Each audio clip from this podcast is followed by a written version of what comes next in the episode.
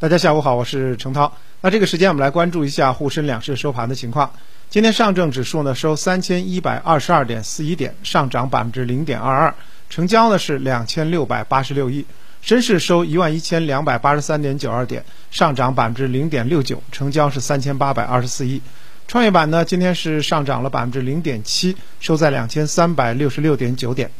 那么三大指数呢，今天是集体收涨的走势，市场成交量呢是继续出现了萎缩，今天仅有六千五百亿的一个成交量的水平。那么行业板块倒是今天呢多数是收涨的，光伏、风电、锂电这些新能源赛道涨幅居前，而保险和银行板块呢今天是走弱的。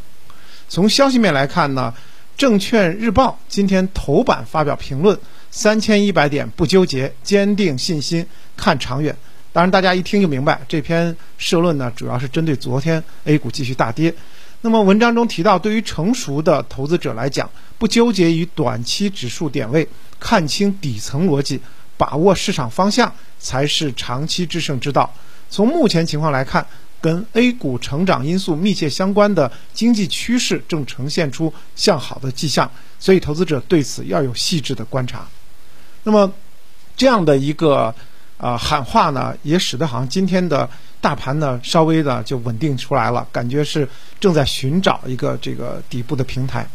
从 A 股的走势来讲的话，今天的排头兵呢，其实就是前一段时间走的比较好的新能源赛道。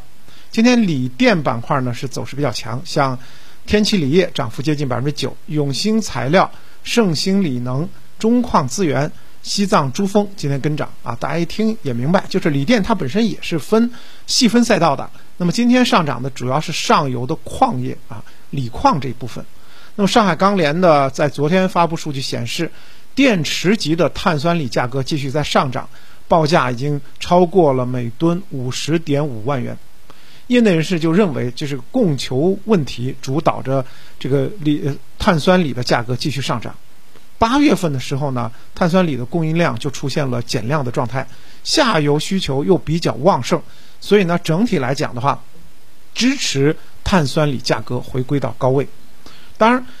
碳酸锂的现货价格回归到高位，对于上市的这些锂矿的上市公司，当然影响也是比较大的。所以呢，资源端仍然是啊，下一阶段呢，A 股当中比较强的就是这个锂电的这个细分的赛道。个股的机会还是相对比较强的。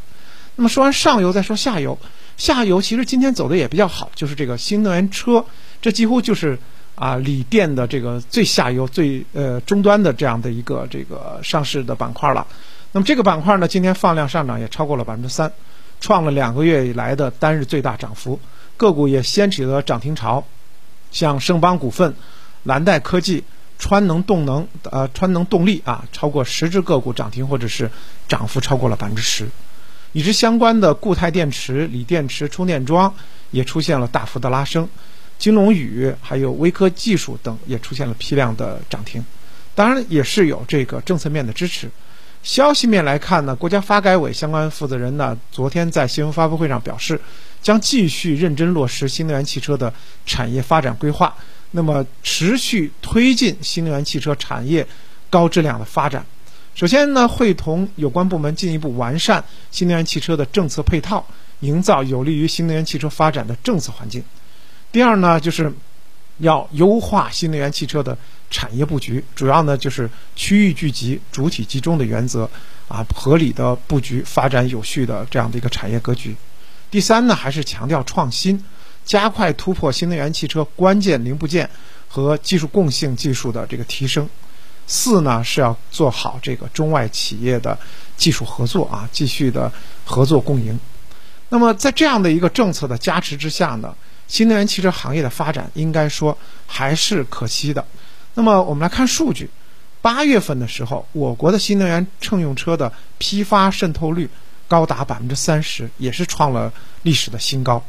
八月份呢，我们国内的这个新能源汽车产销分别完成了六十九点一万辆和六十六点六万辆啊，这个销量是很大的，一个月卖了六十九万啊这样的一个水平，环比增长呢超过了百分之十二，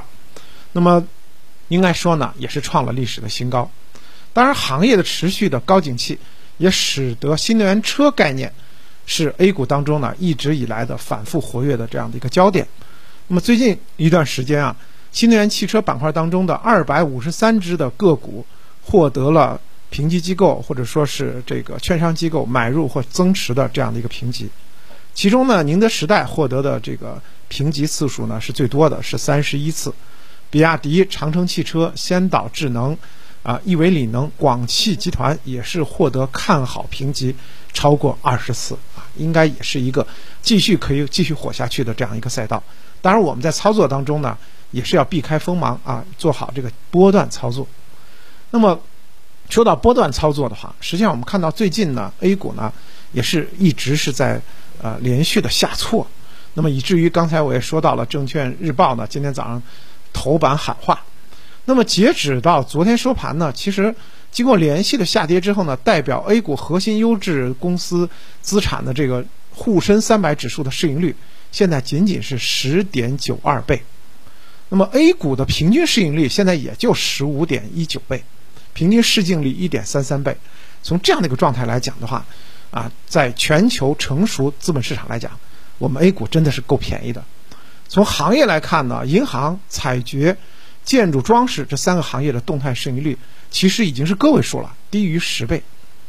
那么在连续的调整之后呢，其实你看到这个估值，相信也跟很多的机构一样，其实并不悲观。那么华安证券就表示说，上周市场的下跌已经呈现出了明显的加速下跌和情绪化的反应。那么这通常呢就意味着市场的悲观情绪已经得到了快速的释放啊。越是情绪，其实越不代表它真正的这个价值。